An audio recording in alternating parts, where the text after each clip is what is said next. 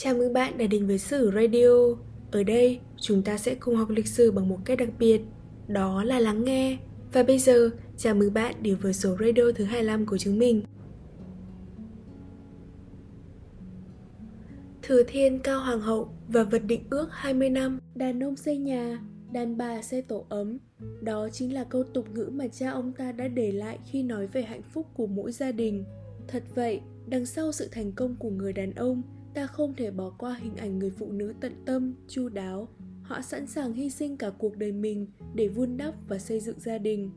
Và hôm nay, chúng ta sẽ tìm hiểu về một người đã dành 20 năm cùng với hoàng tộc và có ảnh hưởng đến triều Nguyễn, Thừa Thiên Cao Hoàng hậu, Thừa Thiên Cao Hoàng hậu, Tống Phúc Thị Lan. Thừa Thiên Cao Hoàng hậu là hoàng hậu của vua Gia Long, người mở ra triều đại nhà Nguyễn. Bà cùng với Lệ Thiên Anh Hoàng hậu và Nam Phương Hoàng hậu là ba vị hoàng hậu của nhà Nguyễn Phá Lệ, được phong tước vị hoàng hậu khi còn sống. Bà không chỉ được biết đến là người đoan chính, xinh đẹp, hiền từ, mà còn được biết đến với mối tình sâu đậm cùng vua Gia Long. Khi Phú Xuân bị quân chúa Trịnh đánh chiếm vào năm 1774, bà theo cha vào Nam đến gia định. Năm 1778, khi bà vừa tròn 18 tuổi đã tiến cung, rồi được tấn phong làm nguyên phi, nhận được sự đắc sủng của Nguyễn Ánh. Một năm sau, bà hạ sinh được con đầu lòng là Nguyễn Phúc Chiêu, bất hạnh thay, đứa bé ấy lại chết yểu. Năm tiếp theo, Nguyễn Phúc Cảnh đã ra đời trong tình yêu của hai người. Tình yêu bị xa cách. Tình yêu vừa chấm nở giữa hai người đã vội vụt tắt khi đất nước rơi vào cảnh loạn lạc. Năm 1783, quân Tây Sơn đánh Gia Định, Gia Long phải lánh ra Phú Quốc, được người Siêm La đem thuyền đến đón. Trước khi sang xiêm, ông để hoàng tử cảnh qua Pháp cầu viện. Trước giây phút chia ly, ông giao cho bà một nửa thỏi vàng mà bảo rằng Còn chúng ta đi rồi, ta cũng sẽ đi đây. Phi ở lại phụng thờ quốc mẫu, chưa biết sau này sẽ gặp nhau ở đâu và lúc nào. Phi cất vàng này làm cú tin. Nửa thỏi vàng mà cả hai người mang theo không chỉ để phòng thân mà còn là một tín vật để cả hai nhớ rằng dù có ra sao, ở một nơi rất xa, vẫn có một người đang chờ mình quay về. Suốt những năm dòng dã chờ đợi, bà cố gắng vực dậy tinh thần và đặt niềm tin nơi tín vật. Bà bình tĩnh, làm theo lời Nguyễn Ánh, đưa quốc mẫu trở về Phú Quốc, ngày ngày bên cạnh phụng dưỡng, mong ngóng tin tức chồng. Năm 1784, Nguyễn Ánh từ Xiêm trở về, bắt đầu giành lại ngai vàng. Kết quả của sự chờ đợi và niềm hy vọng Trời không phụ lòng bà, vào mùa thu năm 1788, Nguyên Ánh giành lại được gia định. Ông cho người đào Phú Quốc đón bà cùng quốc mẫu trở về.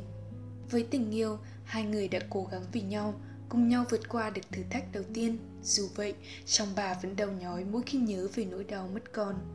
Vào năm Gia Long thứ hai, tức năm 1803, bà được lập làm vương hậu, đến năm 1806, bà được lập làm hoàng hậu.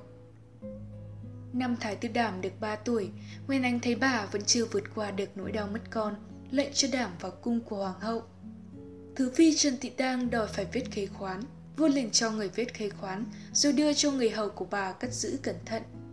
Từ đấy, Thái tư Đảm thường xuyên lui tới cung của Hoàng hậu, bà xem Đảm như con ruột của mình, nhất là khi bà chỉ còn một mình Đảm là con vì Hoàng tử Cảnh đã qua đời. Một lần, Nguyên Ánh hỏi bà về thỏi vàng năm xưa, bà lấy ra cho Nguyên Ánh xem rồi nói Vàng này còn giữ được, đó thật là ân trời đã giúp trong lúc nguy nan, chẳng nên quên lãng, vậy phải để dành về sau cho con cháu biết. Nguyên Ánh thấy Lan vẫn còn giữ tín vật năm nào, đương nhiên rất hạnh phúc. Sau này, ông cho đem hai miếng vàng ghép thành một, truyền lại cho Minh Mạng. Nửa thỏi vàng, năm đó hai người đã từng quý như sinh mệnh, như một niềm tin duy nhất giữa chốn đau thương máu chảy. Tình yêu của Ánh và Lan, cũng như thỏi vàng năm ấy vậy, lửa đốt cũng không cháy, dẫu có chia phôi rồi cũng sẽ tới ngày trùng phùng.